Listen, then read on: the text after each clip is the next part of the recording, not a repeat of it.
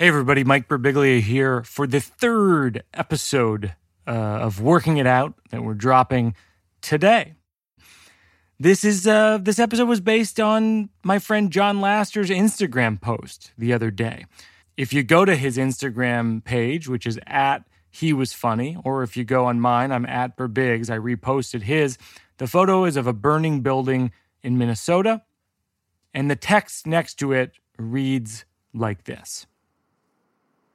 This is what I felt like on the inside the first time cops put a gun to my head over, What are you doing over here? Made me lay in an oil stain when I begged them to let me lay on the sidewalk. I suppressed it and went home and cried. This is what I felt like on the inside when I almost got shot by cops in a parking lot because they routinely stopped us and their flashlights made a seatbelt light up. I was terrified went home, suppressed it, and cried. This is what I felt like on the inside when they recently put their guns in my face and threw my bag in a sprinkler puddle and my ID on the ground through a fence at Pratt. I had to go on campus to get my ID back. Suppressed it and cried on my walk home, feeling humiliated. This is what I felt like on the inside when I spent the night in jail after following three white girls in between a train car Cops singled me out as the white girl screamed at him for it. And then they proceeded to their party as I spent the night in jail, missing my first meeting with a comedy hero of mine, Keenen Ivory Wayans. I have at least 40 or 50 of these stories, and I know black men who have many more than me. A white friend of mine said to me that they sympathized with the protesters because George Floyd was the fuel for all of this. The years of abuse and disrespect are the fuel. George Floyd was the match.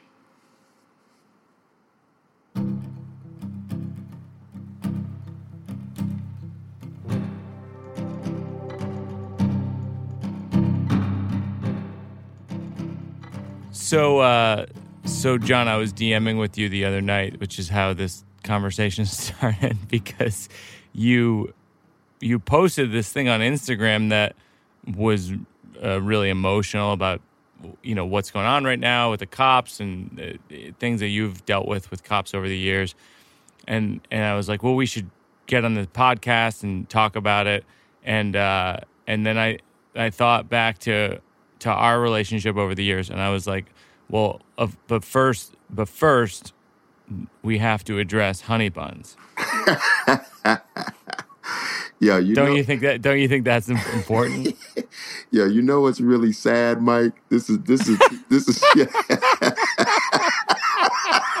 yeah, yeah. This this is this is uh, you know you my guy, so I can tell you right, right. I I went into the bodega right last night don't don't I don't I don't I don't like where this is going. I go to the bodega last night. I've been doing I've been doing a good job though.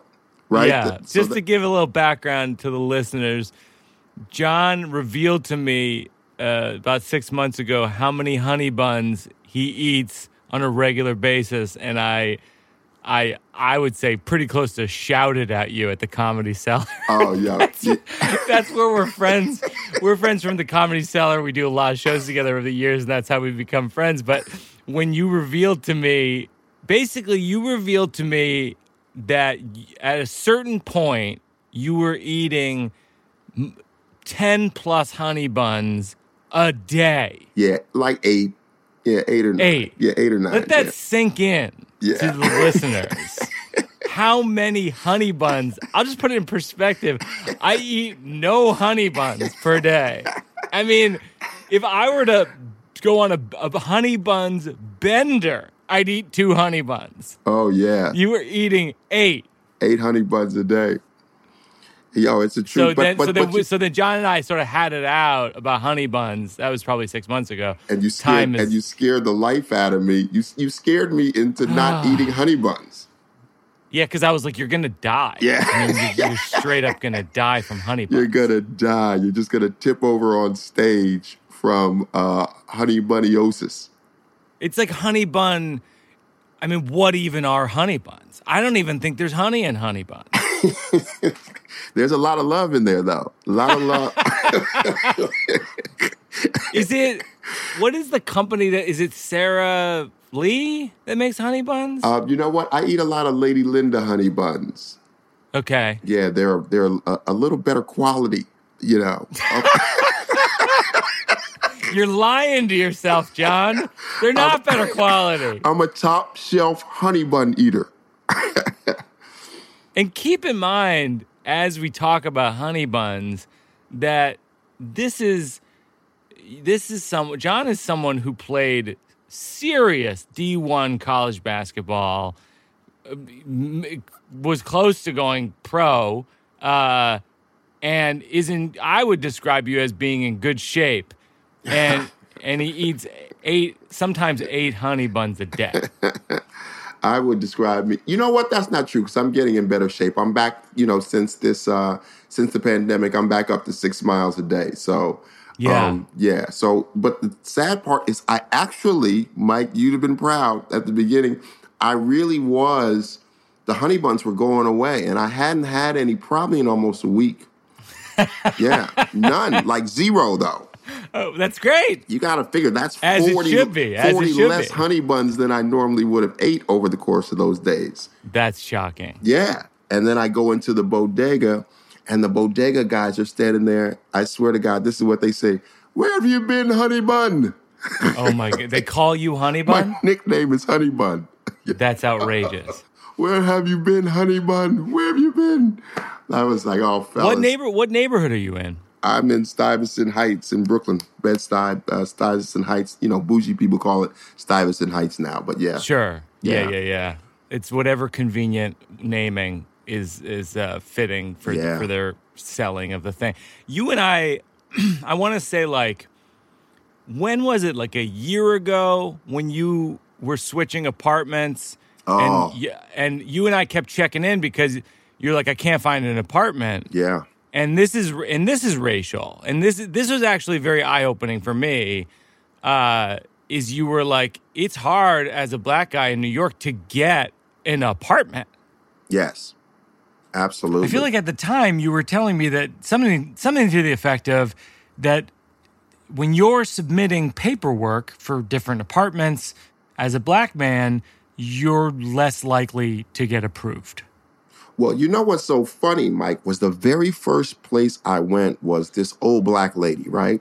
So I go to look at the room because I wasn't even looking at one bedrooms. I just wanted a ginormous room within an apartment. And she said to me, she said, Let me tell you something, young man.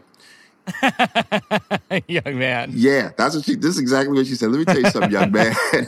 you are black, you're single, um, Bed-Stuy and and Crown Heights are the hot neighborhoods. They are not gonna rent to you. So if you like Wow. this room, if I were you, I would take it. I own the building, so I know the struggle that you're gonna have trying to find a place. You should take this room. And I'm thinking to myself, damn old lady, that's a terrible sales pitch. what type of sales pitch is that, lady? What are you talking about? Um, Yeah. And then you know, I start looking. I start looking. It got so bad that the the realtor guy that I had looking for me, one of the places, they asked for, hey, we you know need your paperwork. It says you work at the Cellar. Your da da da. Um, your credit score, of course. You know, and so he says your credit score has got to be like you know they're looking for 600 if it's a little lower i can work with you i said man my credit score is 720 he was like oh great i'll get you the keys tomorrow. Then he was like hey man they need a bank statement from you. Normally we don't ask for that but they just want to know that you have a month's rent in the bank. I get him a bank statement. He texts me yo dude you have 10 months rent in the bank. Yeah i'm good for the Yeah. money you know I'm, I'm doing okay out here. So he says oh i'll get you the keys tomorrow. Then they needed a a pay stub from the comedy cellar. Then they oh, needed Oh, wow. a a show by show. They needed Wow. to know. Yeah, so it just the list just kept getting longer and longer. And then after that, they said no. Now my realtor was upset because he was like, I just rented the room across the hall. He's telling me this to a Yeah. to, to this white girl whose credit score is 100 points lower than yours. She Wow. makes she makes $25,000 a year less than you do. Let Wow. me do let me do let me tell you the good news though. And she her residency is in London, meaning if she decided not to pay the rent and left, their legal recourse was close to nothing. Oh my gosh. So he was like, I don't know why they're doing this to you, and they keep asking you for stuff. And then he said, and then he said that they told him, well, could we just kind of find someone else? We just, you know, we're we we're, we're just not sure. And then so then No. I yes, Can we just find someone else? that's what they told him. And he's That's pulling his hair man. out. He says, "Hey, man, fuck that. Don't worry about it. I'll find you somewhere else. I already have all your paperwork." So we go to the next place. I said, "You know what? Let me just get a one bedroom if I have to move further out." And this, we went through the same thing. He comes. He texts me one day. He said, "I went in the office and told them what was going on with you." And he said the white girls in the office were like, "This is getting uncomfortable." Yeah, that's funny as hell. This is getting uncomfortable. And then all my, That my is white realtor friends are like, dude, you got to file. We got to fight this. I'm like, dude, Yeah. I'm trying to find a place. right, right, right. You're just like, I just want to live somewhere. I just somewhere. want to lay down, man. You know what I mean? Oh my God. Is that so much to ask? And um, and the crazy part is, so I'm going through this. I'm stressed out, and I put all of the stuff that these people had asked me for on my Instagram stories. Yes. Yes, by the grace of God, somebody Yeah. hits me. My friend hits me, who also happens to be a comedian. She said, "John, I own a building. I have a tenant who's supposed to give us two months' notice, but she she told us Friday she's going to be gone by Sunday. Come look at the place. You know, maybe you like it, maybe you don't, but I thought you should at least look at it. So I go over there. It's way more money than I wanted to spend. I come to Yeah. the top of the steps. She happens to be black, and she said, "Listen, you black. Let me tell you something." I said, "Bitch, give me them keys. I am not." I am sold. You do not have to tell me this again. Just Wow. give me. I just want to lay down in peace tonight. And it was more money than than um than I wanted to spend, but I was so grateful. You know what's so funny is both her her and her wife are both they're both black. So it wasn't like I found some resolution that I found some good white people that were like, yeah, we'll rent to them. I just happened to run into someone, and after she gave me the keys, she said they would not have rented to you That's crazy, man. you would still be looking. This this this this this this search that you were on would not have ended. Well, a lot of other places I was going, I was like, "Hey, I love the place." They were like, "Oh, great. Yeah. Well, we'll get back to you." I I think what's one of the strangest things about your story is that your real estate story because I remember talking to you about this at length at the time. I feel like I was living it with you week over week at Absolutely. the comedy cellar. I'd be like, "How's it going?" and you'd have like a new story. Yeah. I'd go, "How's it going?" You'd have a new story. There's a new apartment I'm looking at. You know. I had a new rejection. And the white version of the story is, "Hey, I found an apartment." Meanwhile, a lot of my a lot of my white friends were like, "Oh yeah, I found a great place over on Internet." Yeah. I mean, Jesus. And and and I just what's crazy about that your your real estate story is it's not subtle. Oh no, definitely not. Definitely. Like, well, I'll what- tell you. I'll tell you what. The the last place, the what they told my realtor because obviously be, because the first some of the first places that I had gone to had asked for so many things, right? That by the time I got to the last place, Mike, he had Yeah. a mountain of my stuff, right? So you- so instead of them asking me for a million different things, you know what they said? He's not a good fit. Oh my gosh. Yeah. They're they He's flat not out a good fit. that's exactly what they told my. Well, we just don't think he's a good fit. Can you be more specific, please? Yo, man. I, I- meanwhile, I was I was just running to come see this because I'm desperate now.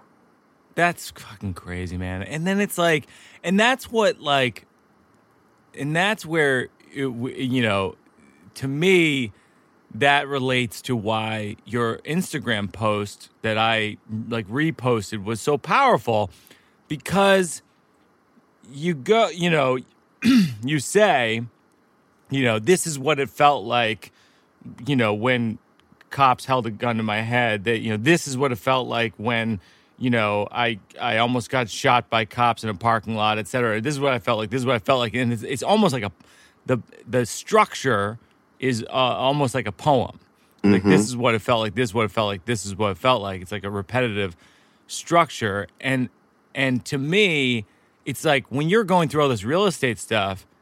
To me, I go, what? It's like, what does that make you feel like? Right. And and you know what? It makes you feel the same way. You know what I mean? And I and I put the the like I said the the the Instagram uh, post that I recently posted, and that thing is just going viral. But the um but the the thing about that was just to try to help people understand that you and I could be looking at the same cop car Oh, rolling yeah. by, thinking about thinking very different things Yeah, you know, or looking for an apartment or going for a job. It's just, you know, we have very different experiences. And I'm not talking about some, I'm not some coke dealing, bank robbing. Do you know what I mean? So my experiences Yeah. with the cops as a regular dude have been Yeah. very, very different. Or I'm not a guy that's out here trying to scam to look for an apartment. I make good Yeah. money. I work at the best comedy club in the world. My credit score is over 700. You know, Yeah. there's plenty of money in my bank account. Why why does it take me over 2 months? Over Yeah. 2 months to find a place to live in the neighborhood that I already live in. yeah. And by the way, in the city that is theoretically progressive and liberal. Well, I'll submit to you Central Park. Yeah. I submit. You don't have to formally submit around the podcast, John. Yeah, we're not taking. We don't need to look at your forms or anything. You can just. Thank you. I appreciate that. No, actually, you, I'm sorry, John. I just got word in my ear. You've been rejected from this podcast. this is not going to air. Well, it's just not a fit. you're not not, a a good fit. you're not a good fit. Yeah. But Central Park, you're saying Central Park as an example. Yes, Central Park as an example that even in the middle of New York City, you know what I mean? Um, that that that race racism is is alive and kicking. Oh yeah, you mean with the with the video? Yeah, the with day? the video. Yeah, I'm gonna call him and tell him an African American male. You know, Unbelievable. yeah. It's like sometimes those are the people that you're, you know, you're you're showing your damn. You got the money in the bank, and you got, you know, I work at the Cellar. Here's a pay stub. Here's my credit score. Here's my, and it's still a no. Still a no. By the way, that in that video, if people don't know what we're talking about, it's a video where a, a African American man is birding, birding. He's birding. He's out nerdy- birding. The nerdiest ass activity. I don't think I. It would take a lot for me to bird as a verb, John. that it is the act of sort of observing birds. I, I don't think there's a more peaceful activity than birding. Yeah. First of all, I thought that was a better reason to call the cops on his punk ass. Some- Yeah, yeah. Somebody come get this bitch ass dude out here birding. Yeah, yeah. So so they so the birding gentleman is mentioning to this woman uh, this is all caught on video. It's like is mentioning this woman, "Hey, could you keep I think keep your dog on a leash, which Yeah. is the rule anyway." Yeah, because apparent apparently um, those dogs have chased and killed some of these birds. That's right. Yeah, That's right. So they want to protect then- that area. And then she uh she got really upset and and picked up her phone and threat threatened to call the police and say uh, African American man is threatening me. man. Yeah, she Yeah. she went full Karen out there, yo. I mean, holy shit. Yeah. And starts and then she starts and then she starts screaming and you know acting like, "Oh my god, I'm I'm scared." As she walks a- away, and he's like, you know, just do what you're going to do, lady. But it's crazy, John, because it's like you see videos like that. You see, you know, obviously the phenomenon of cops killing African American men is at this point uh, years and years old, and the act itself is centuries old. And then it's like, at what point? Like the other day, you and I were DMing, and you and I said, "How do you feel?" And he goes, "You you go like I feel more optimistic than I have." And it's like, where does the optimism come from right now? Well, I think the optimism, to be honest with you, comes from younger people. Um, number one, who who didn't sign up for that. Do you know what I mean? Yeah. They Yeah, yeah, yeah. younger people are more optimistic and they truly believe that they want things to be fair. I don't I don't think that they um I think that's what they're fighting for. Things should be fair. The other thing too is I think that When you say younger, you're saying like like current like teenagers 20, 20 and Yeah. 30 somethings kind of thing? yeah, because like at the marches that I'm going to, you know, now and the Mm-hmm. I should say the rallies, because some when they start marching and shit, I'm like, I'm headed home, man. I Wait, what's the difference do you in your mind between the march and the rally? the rally stays in place. The march goes Okay. over the bridge, man. Fuck all that. Right. Yeah. You're not going to, you're not going over the bridge. Man, y'all can mar- a bridge on, man. I'm I'm all Yeah, for the yeah, yeah, rally, yeah. and I and I'm I'm trying to do my part in other ways. Do you know what I mean? Yeah, I'm going to grab a honey bun. Yeah, I'm gonna dedicate some honey buns to, bro- to, to brother Floyd. You hand out honey buns Hand out on honey the Brooklyn buns. side of the bridge and you say good luck to you guys. and, and pour out a little orange juice for the for the homie Floyd. Um, but yeah, man, I think that these young people. The other thing, to be honest with you, is I think that for the first time in a lot of white people's eyes, they actually got to see the whole tape this time. Not what you see on cops, you know, Right, some guys right. kicking a door in and, and you know, there's there's a kind of a dismissive, well, he must have done something. sure. This this time, the the normal he must have done something was was was gone. You don't get to say he must have done something this time because we all watched the same thing. Yeah. Do you know what I mean? Um, Yeah. So so there was no shield. There was no hey, I still want to sleep tonight without having to be riled Yeah. up about wrong in the world. I, I want to believe that, well, you don't get to. You get to watch what it looks like to be a sizable black man when the cops are in that mood. yeah. You finally get to know what it's like to be John Laster when the task jumps out of that van and they come running at you. Yeah. That's what you get. And they had to watch it in its rawness from start to finish. Now, of course, the post that I was presenting was saying that this ha- is happening all day, every day. This Yeah, is yeah, our yeah, experience with the cops. You know, I just didn't happen to die on any of those occasions, thank God. Yeah. But I mean, I don't think that George Floyd, I don't think anyone would say that this guy died in vain. So I think that you are going to see some police reform. I've never seen so many chiefs of police. I've never got so many heartwarming letters like, hey, I cried. I had no idea Yeah. this type of thing went on, which is another sad thing in movements. You know where Yeah. you where you have this happening to black men all the time, and most people, unlike yourself, Mike, have never said, "Okay, well, let's ask black men what they think." Sure. let's ask the people, the aggrieved party. You know, everybody's like, oh, fuck the police and this, that, the other. How many of you guys have ever had a black guy on your show or sat down and say, hey, what, what, what is your experience with this? You know, just like the immigration debate. Then I used to be mad. Like, how many of us have ever talked to the dishwashers, the barbacks, Sure. the guys who make New York City, have ever sat down and had a 10, 15 minute? You have all these opinions on immigration. Have you ever talked to one of these guys who walked over the border that works Yeah. here? Have you ever sat down and talked? Because I have. I think one, yeah, and I think like one of the things about the Comedy Cellar, which is where you and I are, are friends from, and it being in the pandemic, it's it's one of the things I miss the most is being at the Comedy Cellar. I'll come home from the Comedy Cellar and say to my wife, like, I just had like great conversations because you have uh, among the comedians a range of perspectives that is really wide. Absolutely. Absolutely. A range of, uh, of, of opinions and, and, a range of and, and bright and bright people. bright people and conservative people who I don't often agree with, but are willing to have tough conversations. Oh, I've had lots of conversations with my white counterparts who really want to believe, they want to believe that everything is equal.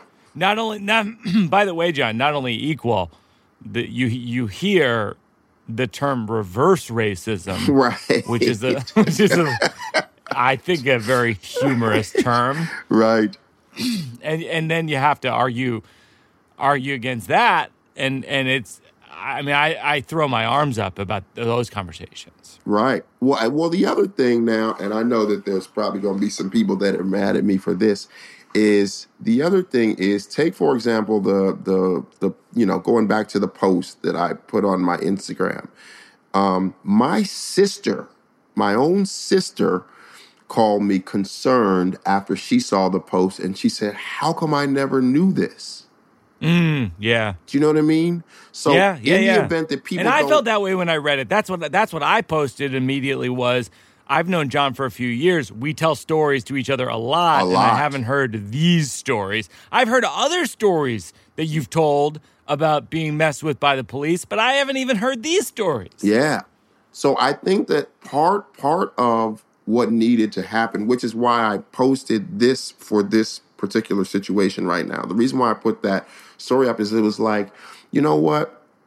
If I don't if I don't share these stories because I felt so powerless and I was so angry, so how can you expect someone to understand what you're going through if you've not shared it?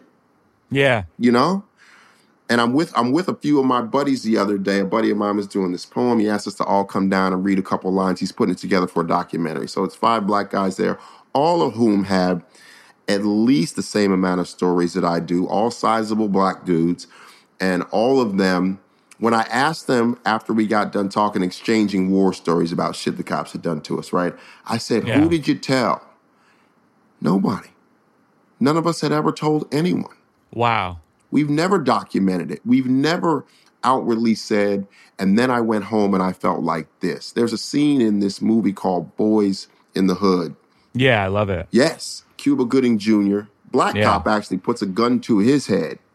Yeah. Oh And- my gosh. Yes, and he goes and knocks on his girlfriend's door. He comes in the foyer of Yes, his girlfriend's house. right. Yeah, yeah. He starts punching and crying and crumbles up on the floor, and she keeps asking him, What's wrong? What's wrong? He never says anything.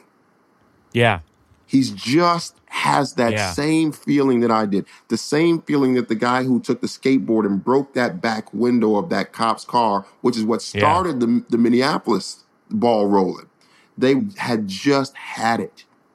I feel like when I talk to my African American friends, I feel like a recurring theme is that they don't feel like the police are there to protect them, like that they're not on your team.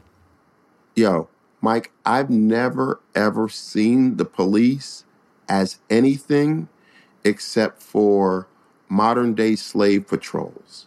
Wow. that their entire entire purpose in life was to protect white people. I lived Sure. in Fort Greene, Brooklyn when I first moved to New York. It was a little rougher than it is now. I don't ever I remember moving to New York because the cops harassed us so much where I'm from. In the in the Midwest and out west, the cops are a constant harassment because you're in your car. So they're Yeah. they're stopping you. you there's you're not going to make it a week without the cops stopping you. That's just not going Yeah, to happen. Yeah, it, Malcolm Gladwell talks about this in his in his in his book Talking to Strangers, which is basically like cops will pull people over for the uh, broken tail light or you know no It- seatbelt on or it's little minor infractions to sort of start the conversation that might lead to a more major infraction. Yes, it's it's it is incessant. Um, Because they can basic because cops can. Ba- this is what I understand. Cops can basically pull you over for anything. yeah, but I mean, they There's like but- nine. There's like nine hundred things they could pull you over if for if they chose to. So I I went to jail for the night in Denver because they're always ticketing you, right? So if you forget to pay a ticket, then you got a warrant. Then when they stop you the next time, that's how you end up in jail. So I Yeah. ended up in jail one time. They stopped me. This is the funny thing. This is hilarious. And then I'll go back to the Fort Greene situation about them protecting white people. So they get me out the car. I, they put the cuffs on me. I'm going downtown. Somebody calls my coach to get me out. My coach said the ticket said this is this is what they even wrote on the ticket that there was a crack in my front windshield. Keep in mind, this is a hairline crack, meaning if you were standing right in front of my car, in front of my car, you could barely see it. It's a hairline. Yeah. You have to you'd have to know where it was. They said that they spotted that in their cop car behind my car, and that's why they pulled. Are you serious? It's It's not uh, it's nonsensical. It's a it's a superpower called white vision. It's called white. It's called white cop vision. But but back to Fort Greene. So I'm in Fort Greene. I'm living there five, ten years. Of course, gentrification's happening all over New York City. Do you know that when white people started moving in the neighborhood, they put cops at the G train station, right outside of the station, and then Wow. on every corner, all the way over to Myrtle Avenue. So it's probably like four corners. But it was only but but to me, that is what the cops are there for, to make sure that white women can safely get off the train and walk through this new neighborhood that they're gentrifying. Wow. Those cops were never there. I lived Yeah, in that yeah. apartment for seven years. Only when white people moved in, all of a sudden, we need police patrol on each Yeah. corner. That's what the cops are to me, not some fucking friendly faces. They're here to keep you away from any white people Yeah. and, and a constant source of harassment. And of course, now I'm doing better, which is another reason why I wrote the post. I felt like, who am I now? You live in this cool ass neighborhood in right. Your career's going better. You're Yes. staying, you live in a better place. I'm not Yeah. around that. You know? Yeah. But I don't want to be one of those fucking people, man, that goes on and, you know, basically ran out of a house that was on fire. And now I've moved and I pretend that I don't know that that house is still on fire. You know Yeah, that. no, fuck- of course, of you course. know that fucking house is still on fire, man. Of course. Yeah. You still got to do something. So, you know, like I said, I'm, I'm trying to do my part because I know that there are people that are still harassed on a daily basis. And, you know, I mean, and, and they do stuff like when I went to jail for walking in between the train cars, I'm in the, the holding cell. All of the black men are in there, all of us, 100% of us, for train station violations. Yeah. This is during the stop and frisk when they were doing sweeps, just rounding Yeah. up black and Latino men. You know, Yeah. you know what the two white guys were in there for? Selling coke to an undercover cop. Unbelievable. The two white guys that were in the cell with us were these young guys selling coke to an undercover cop. The rest of us were in there, jumping a train stop, walking in between train cars, Wow. using using a student uh, Metro card as an adult. That's and I'm talking about a cell. So there's probably 40 of us in the cell. It's all the same. It's the same hustle. The white guys Yeah. in there selling coke to an undercover Yeah. and and the the the government of New York admitted that. They Yeah. said stop and frisk was unconstitutional. They said that harassing us was uncon. They didn't even deny. The judge didn't even deny that all those years that they were just stopping us for no reason, harassing us, targeting Black and Latino men was a policy. We're not talking about the forties. Yeah. And you wonder what I think of cops versus what you think of cops. Very different.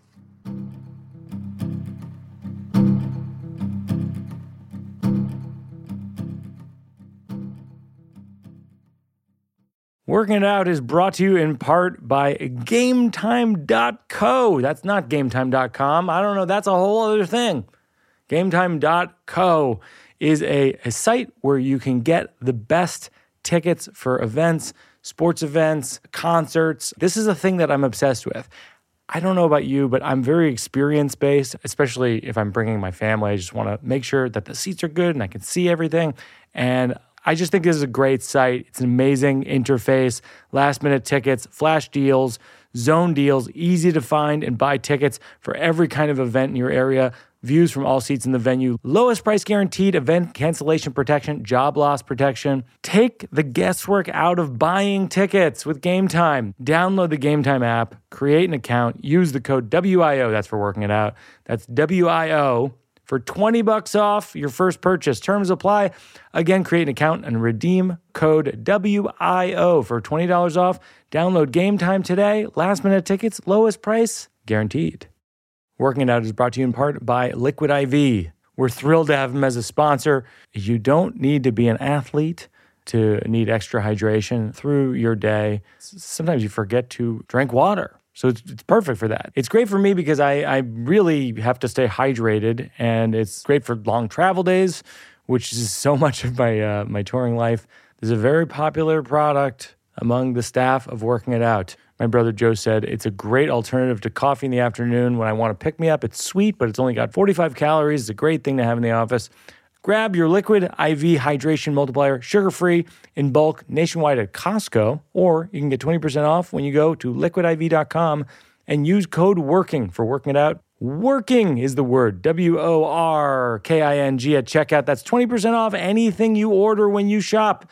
Better hydration today using promo code WORKING.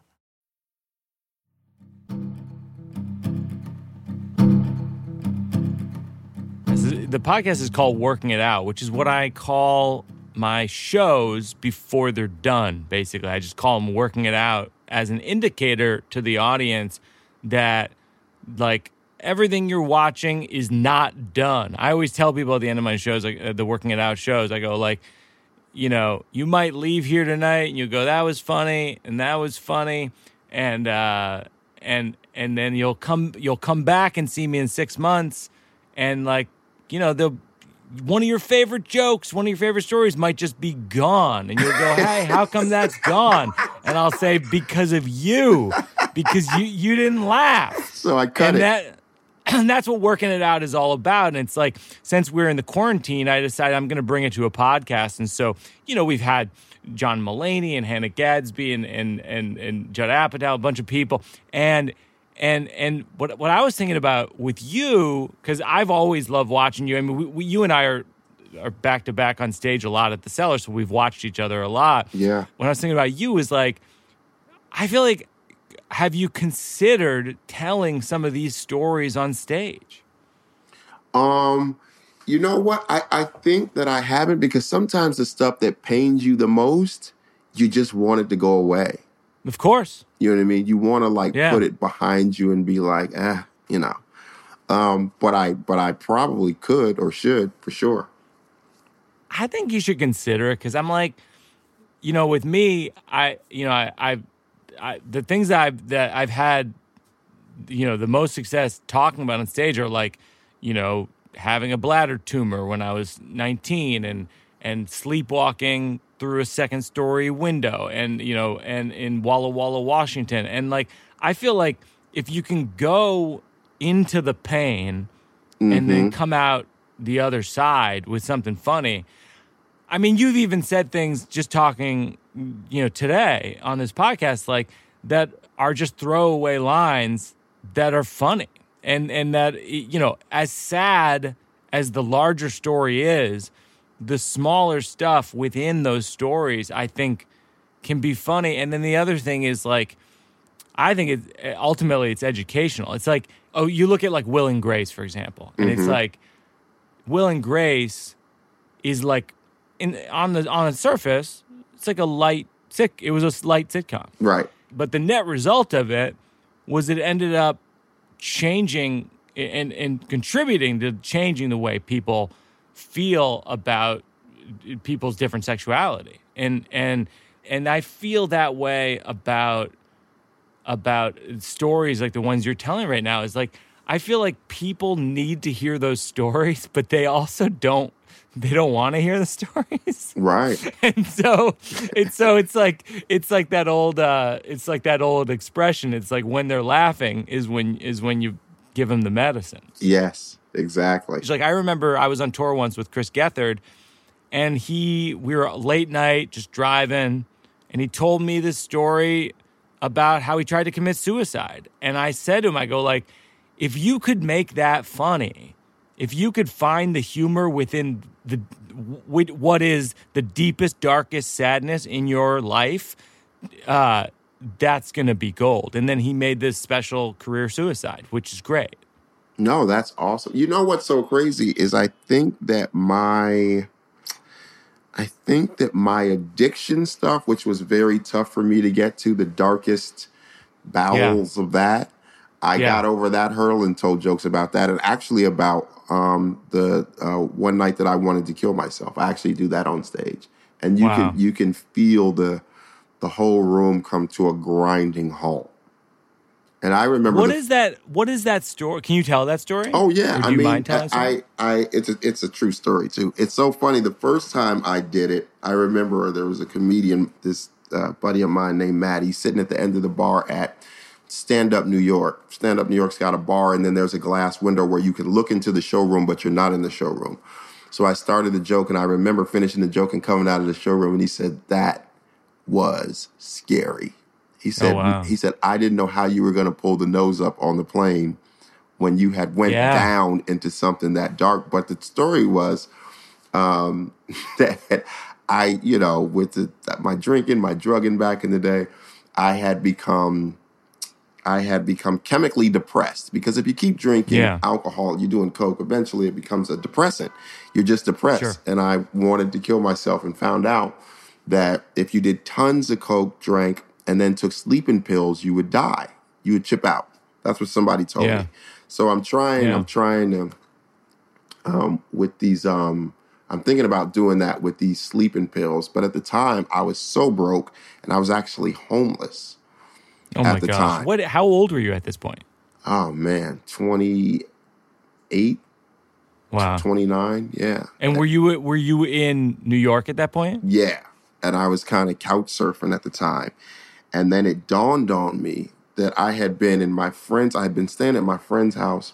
He was one of the places that I was staying. And I remember in his medicine cabinet, he had sleeping pills. Hmm. So I was like, oh shit, I can go over to his house, get the mm-hmm. sleeping pills, and and end this misery. And I was on Yeah. my way to his house and I found $160 in the street. Oh my gosh. And I started thinking to myself, this is a terrible night to die. And uh, so, so I, I've been able to wrestle some of those demons to the surface and get them on stage, but not these, not the cop ones yet. Yeah. I mean, I just think it's, I think it would be great to pull off. It'll be hard to pull off because what happens is, is like I posted your thing and then I got all these people responding and go, all lives matter. And then I go like, and then I replied to those. I go, to anyone saying all lives matter, I totally agree. And as I totally agree. As soon as we reach a point where everyone in America, including police, believe that black people are part of all. Well, I think that they're. I think that that's still tricky for them to understand. You know the way that I've explained it to uh, my white friends who who believe that all lives matter or blue lives matter, and then we had the conversation, and then they were like, you know what, John? Okay, I get it now. So Yeah. what I tell them, Mike, is in the event that um, you see a let's say that that that cop did what he did to Nikki Glazer. Yeah. He would have been in jail as soon as he got to back to the police station. That's right. Nikki Glazer's our friend. She's a comedian who's a, a white comedian friend of ours. Yeah. If that had been a white woman under his knee, all Yeah. four of them would have been arrested. You know? It would have been a shock. It would have been an immediate shock to the nation. It would have been everyone and all the all the people in jail. Yeah, I absolutely agree. Right. So, or let's flip it around. Let's say that somehow a guy gets his arms around a cop, wrestles the gun away, and chokes a cop out to death. Yeah. He would immediately be arrested. Yeah. You know what I mean? So, a lot of times when people say, oh, all lives matter. Yeah, but you know what? When things happen to you guys, somehow justice is played out swiftly and the way we expect it to be. Black Yeah. Lives Matter isn't saying that our lives matter than yours. We just want the same thing that would happen if you choked out a cop on camera. Yeah. We want the same thing that would happen if we saw Nikki Glazer on the ground. Like that's all we're asking for. Yeah. Why, when it's us, does there have to be this lag and this and and and and you got to burn cities down to even get cuffs on the cops? If I walked outside right now, me and you were standing outside, Mike, and you pointed at me when a cop rolled by and say, "Hey, this guy just punched me," they would Oh, put the cuffs it. on me. They put the cuffs Yeah. on me. How do we Yeah. get to watch these guys on videotape kill a guy and none of them get arrested? yeah. You know what I mean? So when I've been explaining it to my white friends, they're like, you know what? None of them deny the fact that if that was a white woman on the ground, everyone, they're all like, yeah, that's true. And then when I say, or if a cop had done that, they say, yeah, that's true. And I said, well, then now you understand. And they were like, okay, that makes sense. Now I get the Black Lives ga- Matter thing. How come? How come that is what you're saying is true, and there's vast injustice right now, and there's been vast injustice for for so long. How are you not more angry than you are? Well, to be honest with you, if in the event that, and you know, uh, we're not going to name any names on here, but Mike, you know, you know some angry black comedians. If I turn into the angry black guy, they'll say, "See, this is why Yeah. these guys just sit around and bitch." They just sit. ar- Me and you wouldn't be having this conversation right now because you would be like, "John is an impossible person to be around." Right. we wouldn't be having this discussion. So if you turn Right, into right, that right. guy, you're actually then it actually works. Then the Yeah. knee on your neck actually you gotta keep going. You gotta you gotta get up in the morning, strap it back on, and keep pushing. I don't know why I'm getting choked up, but you gotta find a way. You Yeah, know what I you're mean? right. I think you're right. Or otherwise you're the you're the bitter guy that people are like, you know what, man, we can't. We can't fuck with this guy. He's always complaining, he's always bitching. Well, look at all the shit Yeah. he's got to bitch about. Get him find some place to live. Yeah, I know. So you you don't you don't you know I I think I think that you you I think you cut yourself off from the blessings that will come. I'm I'm still up you know I'm I'm very optimistic.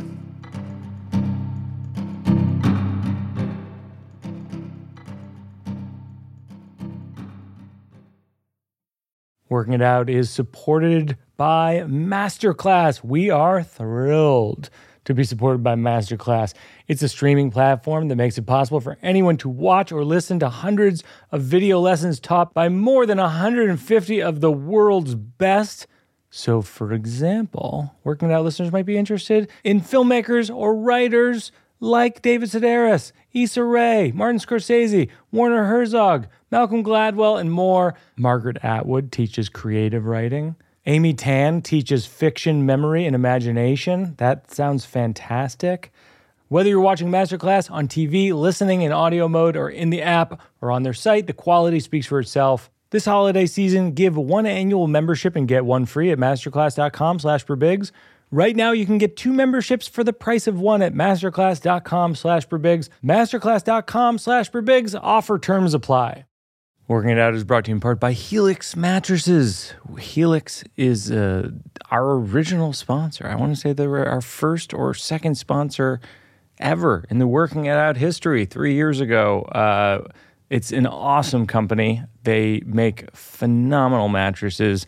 The new one that we're, we, I wanted to tell you about is called the Helix Elite.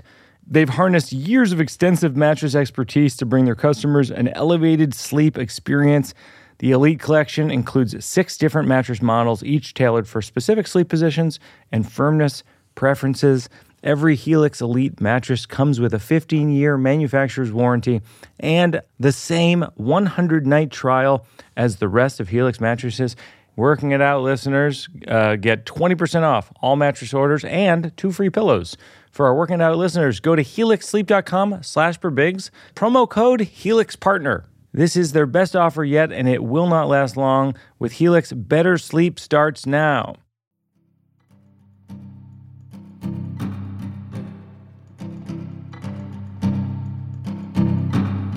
This is a thing called the, the that we do on the show called the slow round, and it's just it's kind of like the speed round, but but it's slow, and it's uh and it's quick. It's just uh, memory things. It's like memory prompts that I do for myself when I'm writing stuff.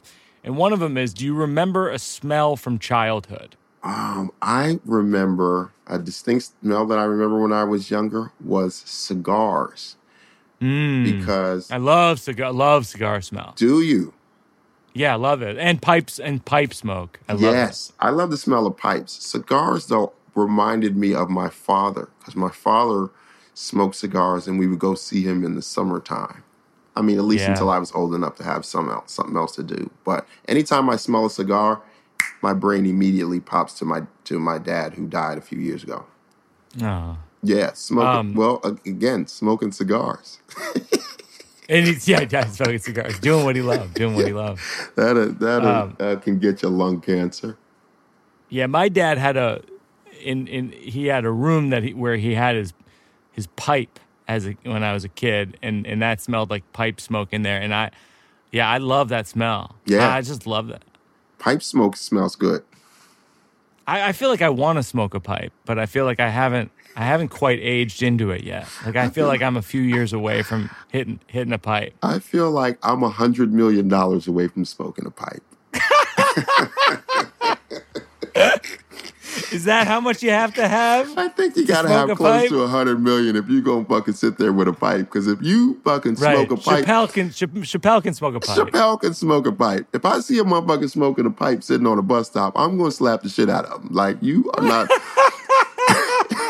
I'm gonna ex- exchange that for a crack pipe. Here, this is the pipe you need, motherfucker. There's a financial threshold for smoke for smoking Absolutely. a pipe, and we all know it. There's a hundred dollar minimum.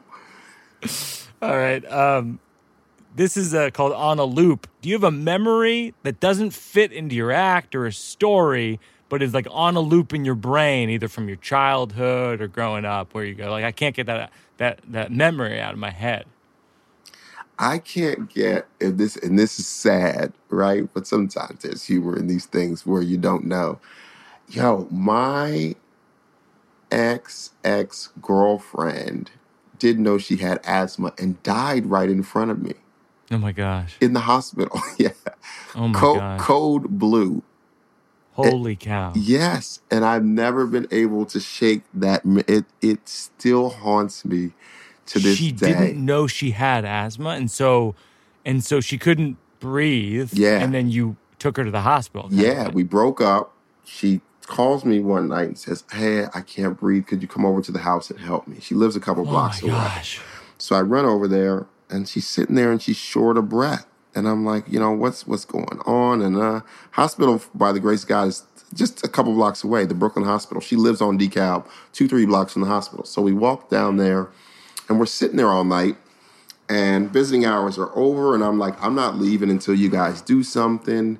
And um, so eventually long story short they put her on oxygen. I come back in the morning and they're moving her to upstairs instead of down in the emergency room so that she can have a, a, a room and see a doctor because now it's the morning. The doctor's going to come in and look at her. They take the oxygen off and her heart stopped Oh my gosh. yeah. So these doctors come flying in the room, like they pushed me out of the room like I was a rag doll. You know Oh, what I oh, mean? yeah. Like, yo, Oh, get the yeah. fuck out of here. Code blue. And it was the mo it was the worst thing. The only thing that I can compare to that is hearing my mother cry when she had to walk home after a winter storm one night. And that was kind of the night that I decided I'm going big in life. Do you know what I mean? I'm gonna do something. Wait, what? Why? Why was your mother crying? I don't understand. there was a snowstorm in Denver, um, and the buses. don't ask me whose genius decision this was. They decided Oh, I get. I get to it. stop Yeah. running the buses, so she had to walk home. And I had never heard my mom crying like this. So my mom, you know, she keeps her her her stone face on, whatever. Hey kids, blah blah blah. Sorry, I had to walk home. Did it from the bank. Goes into her bedroom and starts bawling. And I remember the rage boiling in me that we didn't have a car and I didn't have a way to get us a car. Wow. But that's when I was, that was the day in my life that I was like, I'm going to do something to the utmost. Wow. Yeah, to pay my mom back. Um, Wow. and I, you know, I didn't know it was going to be basket, that I would play basketball at a high level. But that's when I started um, buckling down and start doing things intensely. What do you have a skill that no one knows about? And mine is really stupid. It's uh what my wife finds it to be uncanny that when we're driving in the middle of nowhere and we see a pizzeria, I can tell her whether it's a good pizzeria or a bad pizzeria. Do I have a skill that no one knows about? Um, Or are you under? Or the other question is like, are you underestimated? Do do you ever find this thing where you're like, come on, man, like I know how to do that, but nobody takes you seriously? something that I know how to do. I know how to find Coke. How? you tell me. I, I've never used Coke, so I'm curious. How do you find Coke? I can spot the the uh, the Coke man uh, uh, in any town under any circumstances. Wow. Yeah, just like you know how Is to it- spot. You can spot restaurants. I can spot the Coke man. Tell me this, because I I've never used Coke, and I don't think I ever will. I, I mean, I, I'm I'm so afraid of drugs because I, I sleepwalked through a window. You know, Oh, I can't. I had like a lot of medical shit. So I like I'm just watching. like I remember watching that in your movie, man, years ago before Yeah. I before I knew you. Yeah. Yeah, and so like I've I'm I've I'm a aversion to drugs, but like when is there coke in every town? Oh, there's like coke. Yeah. okay. Let me Good tell you know. something. If we went scuba diving, I could find coke. I could find the coke dealer. Oh, that scuba. Oh, that scuba coke is that scuba coke is good. That scuba coke is not to be fucked with. I, it doesn't matter where you are, you could find the yayo, man. what are the hints? What are the hints when someone has coke? I don't know, man. It's like a spidey sense. Do you Yeah. know what I mean? When you look around a room, I mean, you can always tell um, by people going to the bathroom. You know what I mean? Yeah, sure, Nobody has sure. to pee three times at a goddamn Golden Corral in half an hour. Do you know what I mean? Do you think there's a lot of coke at the when we're at the cellar? Like I've never seen coke at the cellar. Um, yeah, yeah. Well, Yeah. I'll tell you why you've never seen Coke at the cellar because you're normally out of there before two. You're right. Yeah, yeah, it's true. If if you are at the cellar after two thirty, you will know where the yayo is. That's when the shit goes down. Yeah, yeah. Absolutely. ya. What is uh what is the oddest what is the oddest thing you've ever witnessed that wasn't that you weren't a part of that you just saw? I remember seeing there used to be these there used to be a really dirty kind of like um, they used to have these spots in Brooklyn. Of course, it's it's all gentrified, so all that stuff is gone. But they used to have these spots in Brooklyn where you had to know a password or something to get into some of these strip clubs because there were anything goes. Oh, wow. Yeah, yeah, it's it's a it's a uh, it's a one stop shop. Right, right, right, right. You know, it's a uh, it's a smorgasbord. Um, so, but some of the girls used to walk down the street to the next corner. Um, and I remember one time, and I also hosted a weekly comedy show there. So I come out of the comedy show, I'm walking around the corner to the strip, At the strip club. At the strip club you did. around right around the corner. Yeah. Oh, right around the corner. Right Okay. around the corner because the strip club was on the corner. Mine was in the middle of the block. The strip club was right around the corner. But sometimes we would go over there and get a drink after the show was over. And I remember one time walking over there, and some of the strippers are standing there at the gas station, and there's a line, and I mean literally a line of Hasidic Jewish guys waiting to get blown in this car. But oh they're my God. standing there like politely. Oh my god. like, just standing there in line. And I was like, and I mean the hoodest of black girls. You know what I mean? Like Wow. red Wow. wigs and the fucking sparkling things on the face, like hood black chicks. How many people in the line? How many Hasidic Jews in the line? Like 11. Oh my god. That's how many honey buns you eat in a day. Yeah.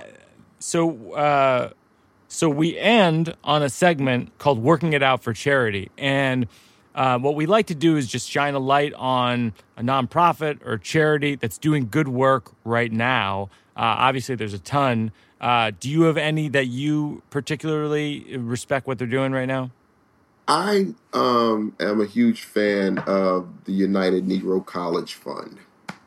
You know, I think that they've done the, the right thing for, I don't know, anytime a fund that big survives for decade after decade, and I know a lot of people who benefited from it with no mm-hmm. no scandals, no and no scandals. Never has Yeah. anyone accused them of, you know, you've never seen them in the paper for doing the wrong thing or some Ponzi scheme, or they're actually Yeah. doing the right thing with that money. The only thing that the only problem I have with them is they've given a, a lot of white people license to use the word Negro casually. That's my issue, They, John. They've opened the Negro casual door. I can't tell you how many times I've heard older white people say to me, "Well, you know, the United Negro College Fund that has the word Negro in it, so you can say, you know, like easy, Get back here, tread you lightly, get back here, you damn Negro. College fund. college fund." Yeah. Uh, that sounds well. I'm going to contribute to them, uh, and uh, and we'll link we'll link to them in the show notes. And uh, and I feel like this is a unique episode of working it out because you know, it's an old saying, but comedy is tragedy plus time. And I think that we're living in a moment of tragedy. And I, I'd like to think we'll look back at this conversation, we'll listen to this six months and a year from now, and we'll go, maybe there's something funny in that that can be transformed into something humorous. Uh, and and that we can heal from it. I Oh, mean, that's all. I mean, I think that's all we can hope for. Absolutely. Yeah. And that'll definitely happen. Absolutely. I mean, once you say something out of your mouth, then you could, you know, that means the clay's on the table. Then you can start manipulating it. Sometimes Yep. it's just tough to get out, but we already got it out. So yeah, now we can start playing with it. Well, thanks for thanks for having this uh, this this chat today, John. I think people are are going to dig this, and I think uh, I appreciate what you're posting on on uh, Instagram, your which is your handles. He was funny He was At- funny. Yeah. at he was funny, which I've always thought is a, a hilarious handle to have on Instagram. yes. He was funny is the complete devaluation of yourself into you don't even give your own name. Yo, You I'm, just go he. You know what's so crazy though? If I give my name, people screw up the spelling. So it was Yeah, just yeah, easy. because no no H. yes. Jon J O N J O N L A S T E R. Yeah. But it's much easier to just go at he was funny. Yeah, and then you'll see right under that when you get there, they'll see Jon Laster and know how to spell it. But if I if they tried to find me like, first of all, they would fuck up Jon, and then they would screw up Laster. So go to at he was funny, and then um, yeah, you'll see Jon. Like then you know it's just easier to get to me. Well, we're going to see a lot of a lot of Jon Laster in the next few years because you're uh, you're a true talent and uh, and a, and a really good person, and and I uh, feel lucky that uh, we're friends. I feel really lucky that we're friends. I love you, Mike, and I appreciate you, brother. All right, love you, pal. Working it out, cause it's not done. We're working it out, cause there's no one. Well, there's another episode of Working It Out. My very special thanks to Jon Laster. You can find him on Instagram at the handle at He Was Funny. Our producers are Peter Salomon and Joseph Birbiglia, consulting producer Seth Barrish, sound mix by Kate Belinsky. Special thanks to my consigliere, Mike Berkowitz, and always very special thanks to Jack Antonoff for our music, and my wife, J. Hope Stein, and our daughter, Oona, who created the Radio Fort. Our book comes out tomorrow uh, in bookstores that are opened and have curbside things and on websites that sell books. It is out after all these months and years. Uh, we hope you'll check it out. To find out more, go to thenewone.com. Thanks to everyone who listened. Tell your friends, tell your enemies. We're working it out.